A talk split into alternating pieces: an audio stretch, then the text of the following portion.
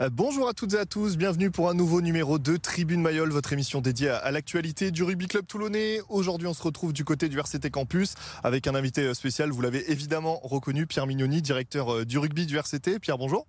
Bonjour. Merci beaucoup d'avoir accepté notre invitation. Ensemble dans cette émission, on va, euh, donc même dans ce, grand entretien hein, finalement, on va évoquer euh, la, défaite euh, du RCT à Perpignan, revenir en, longueur sur ce match, mais aussi sur le, début de saison du RCT, la réception du, du Racing ce week-end. Et voilà, et Tribune Mayol, ça commence maintenant.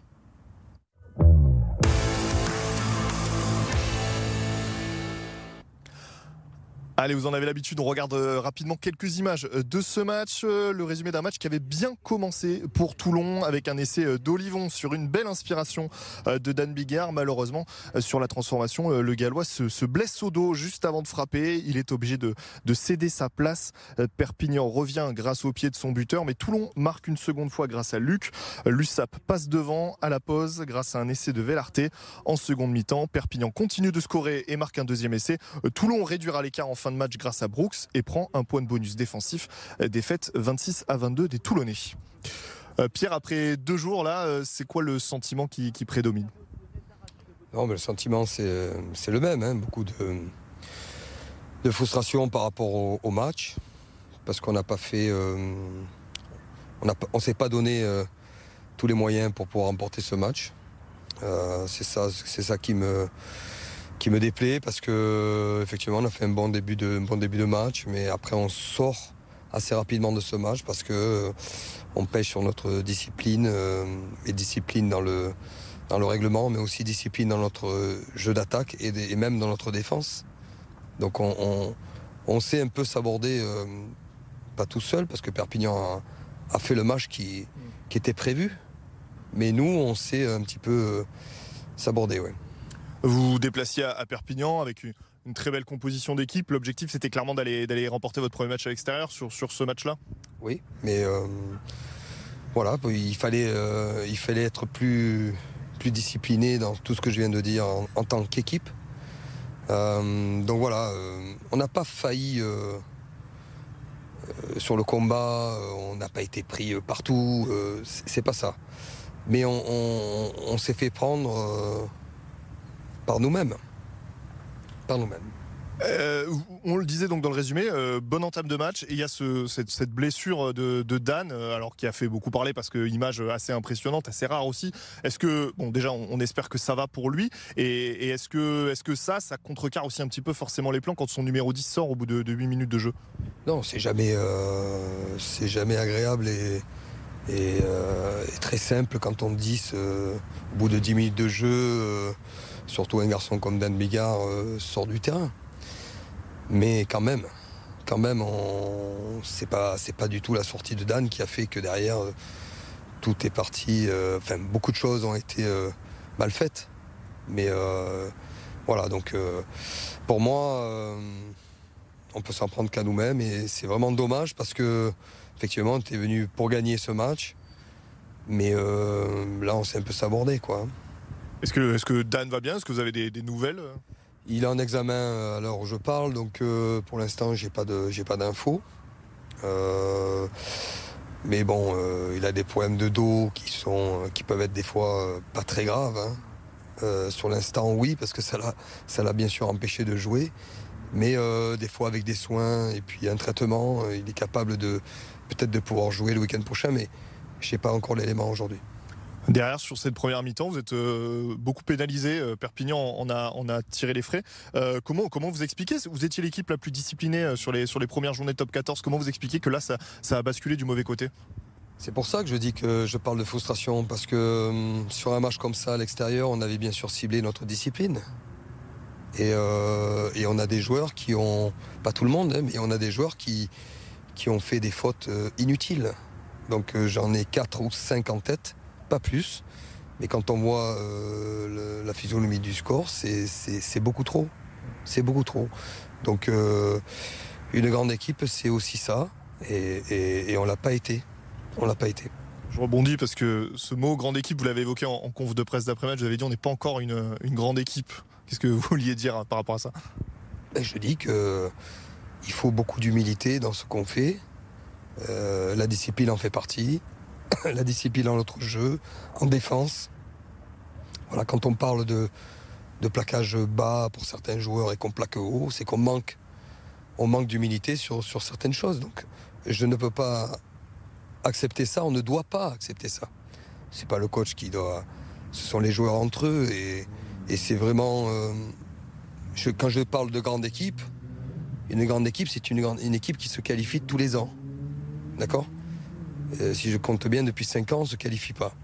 Donc, on va être une équipe, euh, si on continue comme ça, de milieu de tableau. Donc, c'est pas faire injure de quoi que ce soit, c'est se dire les choses. Donc, euh, je pense qu'on est, capable d'être une grande équipe, mais on ne l'est pas encore. Voilà. Donc, quand je dis ça, c'est que je crois en mon groupe, je crois en mes joueurs, mais il faut que quelque part, dans leur tête, ça résonne en disant oui, si on fait ce qu'il faut, et on l'a montré, des fois euh, même par le passé, mais quand je parle de consistance, quand je parle d'être constant, c'est aussi ça. Je, rebondis sur ce que vous dites. Vous dites si, on, si on ne modifie rien, on va devenir une équipe de, milieu de tableau. C'est un peu une solette d'alarme que vous tirez auprès de vos joueurs? Mais c'est pas qu'auprès des joueurs, je, je m'inclus complètement dedans.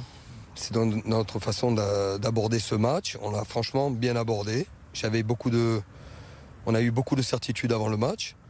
Et, je répète, on n'est pas passé complètement à côté. Euh, les gens qui disent ça, c'est les gens qui, qui sont peut-être déçus, comme je peux l'être aussi. Mais on n'est pas passé complètement à côté. On est passé à côté des choses essentielles. je l'ai parlé de la discipline, de la discipline dans notre jeu d'attaque. On a marqué un très bel essai en première main on a fait des choses intéressantes après des turnovers, etc. Mais très peu, pas assez. Bravo à Perpignan, ils le, le méritent, eux, sur le match en tout cas, même si on a quand même des positions de. On est quand même en position, la dernière mêlée, etc., de peut-être de les mettre à mal et de, gagner ce match, hein, d'un point. D'accord? Mais voilà, on l'a pas fait. On l'a pas fait. Euh, on, revient sur le match et, vous l'avez dit, il y a eu ce très bel essai d'Emeric Luc en, première main. Il y a eu donc du positif aussi. Euh, qu'est-ce qui a manqué pour que ce genre d'action-là se répète un peu plus souvent? De la précipitation aussi par moment? Oui, un peu de précipitation, un peu de un peu de, discipline tout simplement dans notre jeu, dans notre structure de jeu. C'est-à-dire des rôles, euh, des rôles des uns et des autres. Il faut voilà. Mais bon, ça, honnêtement, avec, euh, avec ce que j'ai dit un petit peu avant, sans être parfait, on, aurait pu gagner ce match d'un point. Voilà. C'est ce, sur quoi vous avez appuyé à la mi-temps, sur le fait que vous étiez pas loin finalement à ce moment-là?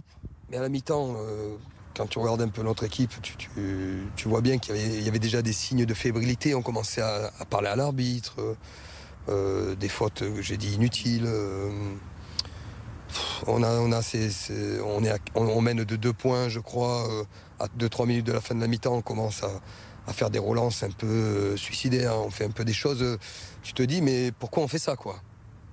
Donc voilà, quand je dis qu'il y y a eu sur une action, j'ai une action en tête. Sur un turnover perdu dans leurs 22 mètres, on se retrouve à prendre 3 points à la fin de, la première mi-temps. Parce qu'on fait trois fautes consécutives mais des fautes de jeu. Je ne parle pas de fautes que de discipline, je parle des fautes de jeu. Donc, euh, bon, tu en fais une, c'est déjà beaucoup. Quand tu en fais deux, trois, quatre, c'est déjà trop dans une action, dans la même action. Est-ce que ça, c'est un point qui a souvent été soulevé euh, il y a quand même des leaders dans cette équipe. Il y a des, joueurs là, quand on voit la composition, qui, ont beaucoup de cap international. Bon, il, y avait le capitaine, il y a Charles Olivon aussi. Comment on explique qu'à un moment donné, chacun euh, commence à se déconcentrer et qu'on puisse pas ramener un petit peu tout le monde euh, dans le droit chemin, je peux pas le dire comme ça, mais euh, compris un petit peu Non, non, c'est une, vraie question. je crois que quand on est sur le terrain, les choses vont vite. Hein, donc euh, on n'est pas tous responsables de l'autre, de ce qu'il est capable de faire. Je pense au-delà de nos leaders, oui, les leaders doivent avoir une place très importante dans les moments, dans les temps faibles comme dans les temps forts, mais surtout sur des arrêts de jeu, sur des prises de décision. Euh, voilà. Mais après, il y a euh, la, responsabilisation individuelle, où là, chacun doit, doit, doit être très discipliné sur ce qu'on doit faire pour gagner un match à l'extérieur. C'est déjà très difficile. Est-ce que cette équipe de Perpignan vous a surpris par sa, résilience, par son, le fait de rien lâcher comme ça? Elle était quand même aux abois avec zéro point sur les quatre premières journées. Oui, elle était aux abois, mais forcément, une équipe aux, abois est toujours une équipe euh, très dangereuse. Donc, j'ai pas du tout été surpris. Surtout que leur composition d'équipe est, excusez-moi, est quand même complètement différente du week-end d'avant et des semaines d'avant. Donc voilà, j'étais pas, non, j'ai pas été très surpris. Euh, j'ai été beaucoup surpris par nous-mêmes, quoi. Voilà, donc euh, euh, vais pas me répéter, mais je crois que perdre ce match dans ces conditions-là, il faut qu'on, il faut vraiment qu'on apprenne, quoi, et qu'on apprenne vite. Voilà, parce que parce que sinon tu, tu, tu, auras trop de regrets. Et euh, hein, on a eu assez de, de, regrets dans le passé pour taper du poing sur la table entre nous et dire euh, voilà, il faut qu'on se comporte en grande équipe. Voilà, pour l'instant, on n'y est pas.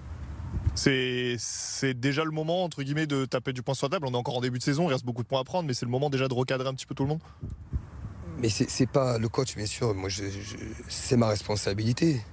Et je la, et je la prends sans problème. Euh, et je l'assume aussi, la défaite notamment.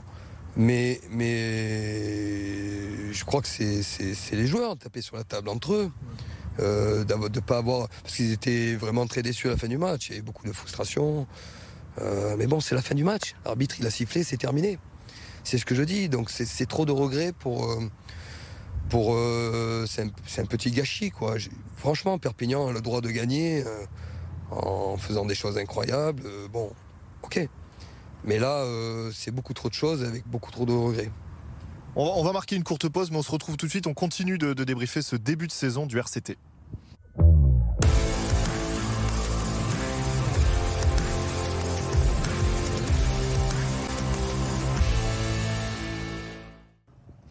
De retour ici au, campus du RCT avec moi, Pierre Mignoni. On était sur euh, donc cette, cette défaite des, Toulonnais du côté de Perpignan. Euh, on va rapidement ensuite euh, clore ce chapitre. Je voulais juste un mot aussi. Le, banc des remplaçants, vous aviez prévu un gros banc. Il n'a pas forcément apporté aussi peut-être tout ce que vous auriez voulu? Bon, ben, les remplaçants, ils savent très bien que leur rôle, c'est de, de terminer fort, du mieux, du mieux possible le match. Les finisseurs, même, on dit maintenant. Oui, la grande mode des finisseurs, oui, qui a toujours existé, ceci dit, mais oui, chacun, il euh, y en a qui ont amené plus que d'autres. Euh, euh, non, je ne suis pas forcément très satisfait de tout. pareil, j'ai une image en tête où, des joueurs viennent de rentrer et on fait une faute de suite. Quoi. Toutes ces choses-là, ça n'amène pas de la sérénité. Donc sur des matchs serrés comme ça, où on doit prendre le score, hein, on était à plus 6.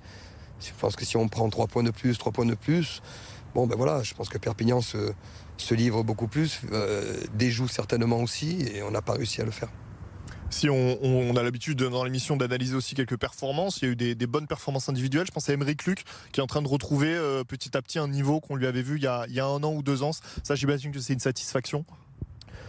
Complètement, à l'image de son début de saison, j'ai envie de dire. Emeric euh, postule à, l'arrière, mais il peut aussi jouer à l'aile. voilà, c'est un joueur sur qui on compte énormément. C'est très bien pour lui c'est bien pour, euh, sa confiance pour, euh, et surtout pour l'équipe. Donc, euh, il continue. Il y, a un autre joueur qu'on voit, c'est Charles Olivon, mais lui, il est dans la lignée de, cette Coupe du Monde, alors qu'il s'est arrêté prématurément, on peut y revenir, mais où il était excellent. vous retrouvez un Charles Olivon en mode, en mode équipe de France, en mode phase finale de Coupe du Monde. Oui, oui, ben Charles, il est, il à l'image de ce qu'il a fait depuis quelques semaines. Et on a besoin d'un grand Charles à Toulon aussi. Donc, mais bon, le grand Charles, il ne pourra pas tout faire. Il va falloir qu'il se repose aussi. Il s'est pas reposé, il n'a pas coupé euh, depuis la, fin de la Coupe du Monde. Donc c'était un, des joueurs qui devra se reposer aussi. Euh, je reviens sur un, sur un fait de jeu pour terminer par rapport à, ces histoires de remplaçants. C'est Christopher Tolofoua qui rentre et puis qui ressort sur la, sur la dernière touche. Euh, pourquoi ce choix et comment est-ce que vous avez discuté avec lui ensuite? Bien sûr, j'ai discuté avec, avec Christopher. Il n'y a, pas de, a pas de tabou. Hein. Euh, Christopher est dans une, période un peu plus difficile pour lui. Euh, euh, voilà. je ne parlerai pas de, manque de confiance. C'est quelqu'un qui a, comme tous les joueurs, comme besoin un peu de sérénité. Et en ce moment, ce n'est pas le cas pour lui. Il fait beaucoup d'efforts. alors, vous le voyez ou vous le voyez pas, parce que des fois, on se limite à des lancers, on se limite à des choses comme ça mais c'est assez réducteur. C'est quelqu'un qui est en train de faire un gros travail physique Donc je lui demande beaucoup pour, pour être mieux sur le terrain. Il y a du mieux dans certains côtés et c'est pas encore ça dans d'autres. Donc comme je lui ai dit, moi je suis coach et, je prends les bonnes décisions pour l'équipe. Et en aucun cas pour le sanctionner ou le, ou le brutaliser euh, mentalement, du tout. Donc c'est très clair, euh, si je prends une décision, c'est que je la considère euh, positive pour l'équipe et à l'instant T, c'est ce que j'ai fait.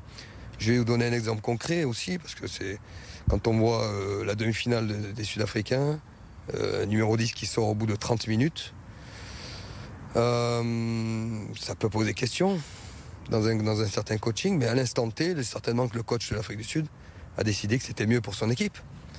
Mais j'ai aimé l'attitude de, de, Christopher. C'est-à-dire qu'il est sorti et il n'a pas vécu comme une sanction. Il a, il a analysé, il a, il a compris que c'était pour l'équipe et pas contre lui. Voilà, et c'est quelqu'un qui doit, qui doit revenir euh, mieux que ce qu'il est aujourd'hui et, et on va l'aider pour ça. C'est-à-dire qu'on va l'aider. Euh, ça sert à rien de, taper sur les gens euh, sur la tête sans arrêt. Euh, voilà, il faut se dire les choses, mais il faut dire les choses. Mais ça sert à rien de, brutaliser les gens. voilà, donc il y a un travail à faire et il faut qu'il le fasse. Et moi j'ai des choix à faire et je fais mes choix.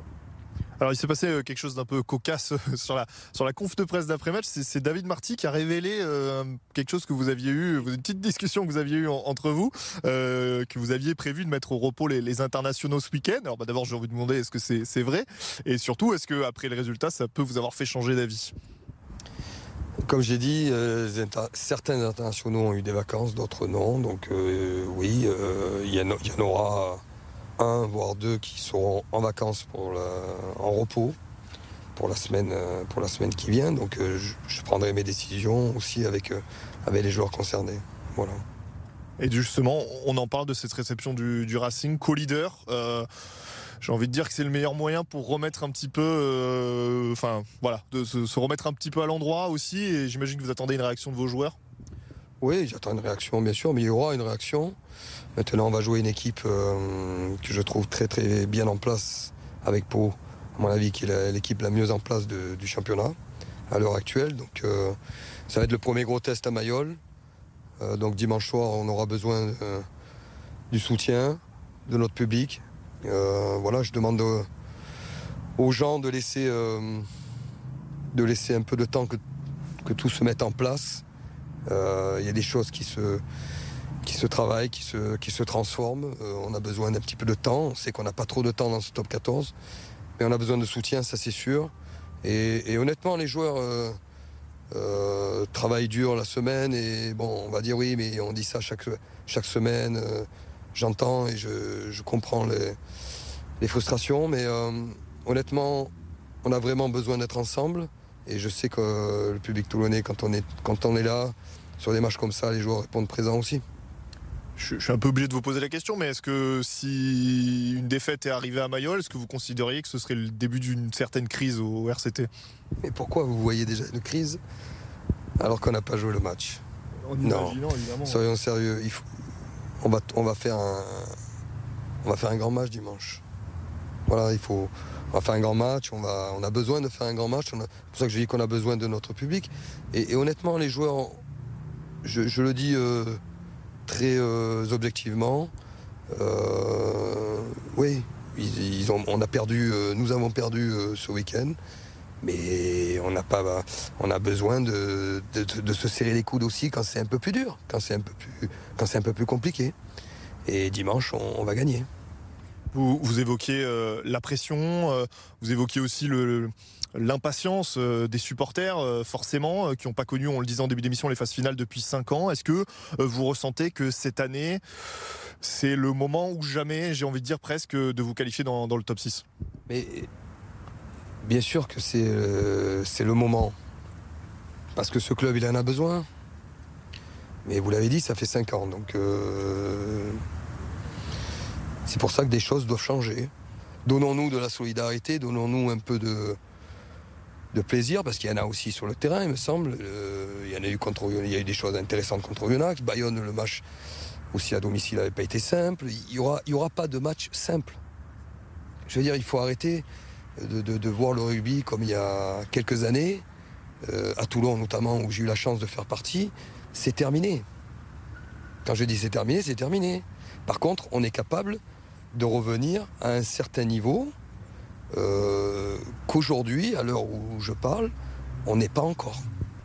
Dernière question rapidement, mais est-ce que vous avez connu euh, pas mal de clubs? Est-ce que pour vous, aujourd'hui, c'est l'un des publics les plus exigeants, le RCT Est-ce qu'on attend beaucoup du RCT non, c'est pas le. Ici, ici, il y a beaucoup d'attentes, mais si... je, vais, dire des choses qu'on connaît déjà. Euh, jouer ici euh, et entraîner ici, c'est ce qu'il y a de plus beau. Sinon, t'as rien à faire ici. Donc, euh, cette pression, c'est pas de la pression, c'est de l'attente.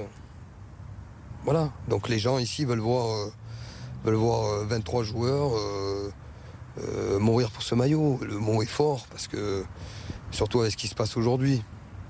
Donc euh, je ne crois pas qu'on est, je répète, hein, euh, sur l'engagement depuis le début de la saison, je ne vois pas cette équipe euh, en péril se cacher comme j'ai pu voir l'an dernier sur certains matchs. Je parle que de l'an dernier, je parle que de ce qui me concerne, de mon histoire. Je suis désolé pour les quatre années d'avant, ça ne me regarde pas. Par contre, l'année dernière, ça me regarde on n'est pas aux abois comme on a pu être pour le moment euh, sur les matchs que j'ai vus la saison dernière. Voilà. Mais ça nous convient pas et ça nous suffit pas comme ça suffit pas aux supporters. C'est évident. Donc euh, voilà, j'accepte les critiques et voilà. Mais je veux aussi qu'on euh, qu'on donne de la confiance aux joueurs. Ouais, je veux dire, vous parliez de Christopher tout à l'heure, c'est un bon exemple. Et j'en parle très très simplement. On ne peut pas non plus l'enterrer et puis euh, on creuse un trou et on le met dedans. Non. Euh, il a des choses à nous apporter, il doit, il doit se remettre dans, un certain état d'esprit de, pour être mieux. Et voilà, ça fait partie de notre boulot aussi. Pierre, merci. Avant de se quitter, on regarde les résultats dans les autres sports dans le département.